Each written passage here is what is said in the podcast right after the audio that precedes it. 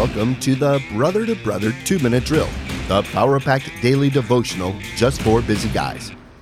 Today's passage in Titus offers us practical wisdom in how we can be good to one another. The question for today is What are the keys to getting along with your brother in Christ? Titus chapter 3, verse 2 To speak evil of no one, to avoid quarreling, to be gentle, and to show perfect courtesy toward all people. Can't we all just get along?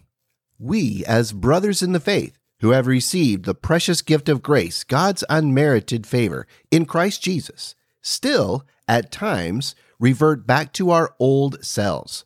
Everything we have and everything we hope for, both tangible and intangible, is through God's provision. We are commanded to love one another to submit to one another, and to be at peace with one another. Yet, we too often slip back into a self centered, easily offended, and defensive attitude with others. When we do, we unnecessarily hurt one another. We damage our testimony of Christ's love and grace, and we become ugly toward one another. So Paul instructs us to not speak evil of one another and to avoid quarreling. I believe this applies to when we are together at church, in the workplace, and at home, but also when we post and comment on Facebook.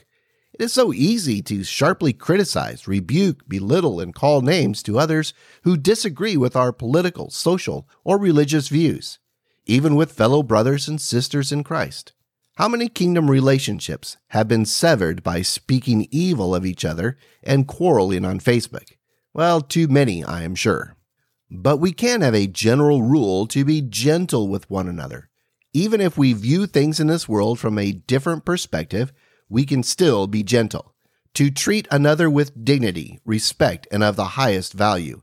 Gentleness may not seem like a masculine trait, and from a worldly perspective, it may not be.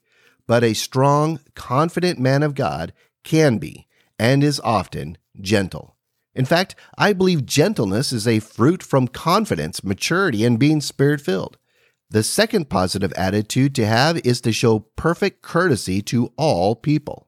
Again, to show dignity, respect, patience, and love to those who may even oppose you is a powerful position to hold. Be an encouraging brother in Christ and demonstrate Christ like maturity in your interactions with one another. Thanks for listening. Be blessed, stand firm, I'm Tim Kaditz, your brother in Christ.